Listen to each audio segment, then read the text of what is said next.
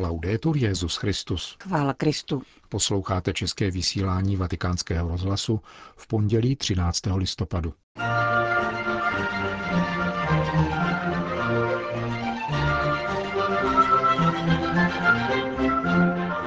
Rozpor mezi jednáním a verbálně vyznávaným náboženstvím je ta nejjednodušší zbraň, kterou používá ďábel na oslabení božího lidu, kázal papež František při raním šiv kapli domu svaté Marty. V Madridu bylo blahořečeno 60 mučedníků z dob pro následování církve ve 30. letech minulého století. Dnešním pořadem provázejí Johana Bromková a Jan Gláza. Zprávy vatikánského rozhlasu. Vatikán. O pohoršeních, která zraňují srdce a zabíjejí naději a sny, mluvil papež v homílii při raním ši v kapli domu svaté Marty. Není možné, aby nepřišla pohoršení, citoval papež na úvod z dnešního evangelia, ale běda tomu, od koho pocházejí. Proto Ježíš svoje učedníky varuje. Dejte si pozor, abyste nepohoršovali. Pohoršení je zlé, protože zraňuje, prohlubuje křehkost a slabost božího lidu a tato zranění si člověk často nosí po celý život. Pohoršení však nejen zraňuje, ale je schopné i zabít. Zabíjí naděje, sny, zabíjí rodiny a mnohá srdce. Dejte si pozor sami na sebe, pokračoval papež. Zvláště ti, kdo si říkají křesťané, ale žijí jako pohané, pohoršují boží lid. Kolik jen křesťanů svým příkladem a svou nedůsledností lidi odrazuje. Nekonsekventnost křesťanů je jedna z nejsnažších zbraní, které používá ďábel, aby oslabil boží lid a vzdálil je od pána. To znamená říkat jedno a dělat něco jiného. Nedůslednost působí pohoršení a proto je třeba se ptát, jak jsem já konsekventní ve svém životě. Důsledný vzhledem k evangeliu a k pánu, řekl dále Petrův nástupce a zmínil v této souvislosti příklad křesťana podnikatele, jenž neplatí spravedlivou mzdu zaměstnancům, které tak zneužívá k vlastnímu obohacení. Ale také pohoršení, které působí pastýři, kteří o své státce nepečují, nýbrž je odhánějí. Ježíš nám říká, že nelze sloužit dvěma pánům, Bohu a penězům. A když pastýř lpí na penězích, pohoršuje. Lidé jsou pohoršeni. Pastýř je na peníze. Každý pastýř si musí klást otázku, jak se přátelím s penězi. A nebo pastýř usiluje o povýšení a marnivost jej vede ke kariérismu, místo aby byl tichý a pokorný, protože mírnost a skromnost přibližuje klidu. A nebo se pastýř cítí pánem a všechny komanduje, je nadutý a není služebníkem božího lidu. Dnešek může být hezkým dnem ke zpytování svědomí v této věci. Pohoršuji nebo ne? A čím? Tak můžeme odpovědět pánu a trochu se k němu přiblížit, kázal papež František v domě svaté Marty.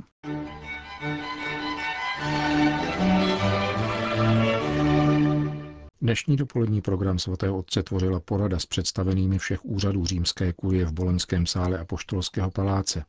Hovořilo se o kněžské formaci na základě dokumentu Kongregace pro klérus nazvaného Ratio Fundamentalis Institutionis Sacerdotalis, který byl publikován loni v prosinci. Tento dokument, který odráží magistérium nynějšího pontifikátu, klade důraz na potřebu integrální lidské a nikoli pouze akademické formace kněží, a to jak před vstupem do semináře, čímž je míněna prezentace duchovenského povolání a jeho vnímání v církvi, potom během samotné přípravy kandidáta v kněžském semináři, jakož i po přijetí svátosti svěcení během kněžské služby. Vatikán Marseille. Včera ve věku 86 let zemřel emeritní marsejský arcibiskup a kardinál Bernard Panafie. Petrův nástupce v telegramu zaslaném jeho diecéznímu nástupci arcibiskupovi Georges Pontierovi vyjadřuje zármutek nad úmrtím tohoto francouzského kardinála, který, jak zdůrazňuje, byl vnímavý ke slabostem a odlišnostem obyvatel své diecéze. Papež František poukazuje na významný přínos zesnulého kardinála k dialogu mezi kulturami a náboženskými vyznáními a k usnadnění možné koexistence všech. Bernard Panafie se narodil roku 1931 v Châtellerault v diecézi Alby, kde byl po formaci v tamnějším semináři vysvěcen na kněze v roce 1956. Biskupem byl jmenován roku 1974 papežem Pavlem VI. a působil nejprve jako pomocný biskup Annecy a od roku 1978 jako arcibiskup v Aix-en-Provence. V roce 1994 se stal arcibiskupem v Marseille a členem kardinálského kolegia jej jmenoval papež Jan Pavel II. v roce 2003. Po smrti kardinála Bernarda Panafie má kardinálské kolegium 217 členů, z čehož je 120 volitelů. Vatikán. V souvislosti se včerejším zemětřesením, ke kterému došlo na hranicích Iráku a Iránu, vyjádřil svatý otec v telegramu zaslaném představitelům obou těchto států hluboký zármutek. V telegramu nesoucím podpis státního sekretáře kardinála Parolína ujišťuje papež svojí blízkostí všechny, kdo byli postiženi touto přírodní katastrofou. Otřesy o síle 7,3 Richterovy stupnice měly epicentrum v Penvínu v irácké provincii Sulajmania a vyžádali si několik stovek obětí a tisíce zraněných na obou stranách hranice. Nejvíce je postiženo iránské město Sarpol Ezab v provincii Kermanaš. Značné škody způsobené zemětřesením ve zmíněném regionu potvrzuje apoštolský nuncius v Teheránu. Zprávy jsou však velice kusé, říká monsignor Leo Bocardi, protože komunikace této horské oblasti byly přerušeny a telefony nefungují. Nepochybně však byla postižena všechna města západního Iránu. Vatikán. Petrův nástupce upozornil v pravidelné nedělní promluvě na svatopetrském náměstí na sobotní beatifikaci 60 mučedníků španělského pronásledování církve ze 30. let minulého století. V Madridu byli prohlášeni za blahoslavené Vincent Clara Loret a 22 mučedníků a José Maria Fernández Sanchez a 38 druhů mučedníků.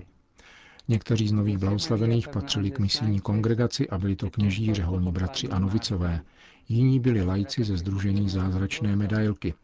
Všichni byli zabiti z nenávisti k víře během náboženského pronásledování, ke kterému došlo během španělské občanské války v letech 1936 až 1937. Děkujme Bohu za velký dar těchto příkladných svědků Krista a Evangelia.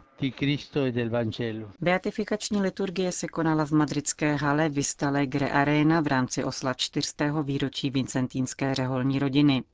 Mezi blahořečenými mučedníky je 29 kněží, řeholníci i lajici, zabití kvůli své víře, někteří po krutém mučení. Většina z nich zahynula v Madridu, kde byli spojeni s bazilikou zázračné medailky La Milagrosa. Ostatní pocházeli z Katalánska, Valencie a Mursie. Mého otce zabili republikáni v den Pany Marie od zázračné medailky 27. listopadu 1936. Vzpomíná dnes již 81-letá Gloria. Každý den vycházel v 6 hodin ráno na mši, neuměl si představit den bez svatého přijímání. Byl prostým, ale hluboce zbožným člověkem. Hlavně díky dobrému vlivu mé matky, s níž se v roce 1927 oženil a měl čtyři děti. Po smrti mého otce sousedky z naší čtvrti pokřikovali, že měli zabít spíš mou matku. Říká paní Gloria a dodává, že se doma za otcovi vrahy vždycky modlili. Ve skupině v sobotu blahořečených mučedníků je otec Vincente Kerold z kongregace Lazaristů, vzdělaný kněz, vynikající řečník a velkodušný dobrodinec. Po dětství prožitém v barcelonském sirotčinci vystudoval teologii a věnoval život duchovním cvičením, práci s mladými a lidovým misiím. Po popravě skončily jeho ostatky v hromadném hrobě a nikdy nebyly nalezeny. Dalším z mučedníků je 19-letý Rafael Liuč Garín z bohaté valencijské rodiny. Radši ať mi vezmou život než moji matku, řekl v době, kdy nošení náboženských symbolů bylo zakázáno. Zaplatil životem za to, že odmítl sejmout z krku přívěšek s obrázkem Panny Marie. Církev slaví tyto události z dvojího důvodu. Jednak vybízí věřící, aby zůstali věrní ve víře a po druhé varuje všechny před terorem, který v oněch temných dnech potřísnil španělskou zemi krví nevinných a bezbraných lidí.